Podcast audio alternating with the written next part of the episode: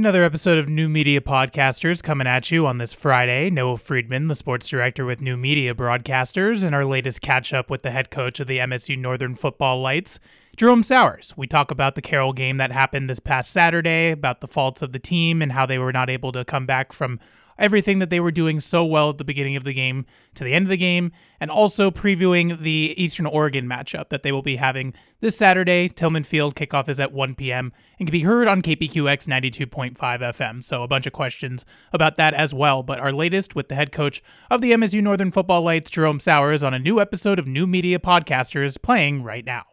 Head coach Jerome Souers, MSU Northern Football, joining us on another episode of New Media Podcasters. Coach Souers, I want to look back on the Carroll game for just a couple of questions, and then we'll move on to your game against Eastern Oregon this Saturday. Let's unpack the game against Carroll for just a bit. I said on the broadcast that the start of the game kind of reminded me of the Rocky game, in which the defense got off the field, and it was actually an even better start with the field goal early. What was the biggest factor in letting that edge kind of slip away? How did you feel like Carroll adjusted after those first set of drives? Later, we kind of lost rhythm, lost some production. That created some short field. We had a, a couple special team situations. You know, I think we're a real quality defensive unit, but we can't be in a short field situation as many times as we were. That's kind of what happened in the Rocky game. It's what happened last Saturday. And Carroll's too good of a team to, you know, to give them that short of a field and credit their players. I thought they blocked us very well. First time that you guys are going to be having back to back home games since the first and second weeks of the season. How much of a difference does it make to you and your team as a whole to not have to pack up and go on a road trip and just have that stability of sleeping in your own bed, practicing on your own home field, anything else that seems routine? It's ironic. We're a little deeper than we were last year, but we still run into some issues of having enough energy to play as hard as we intend to play for an entire game. And that's the part we got to get better at. I noticed that last Saturday, and I think we got to do more of it again. We have to do better at that, you know, in the second half.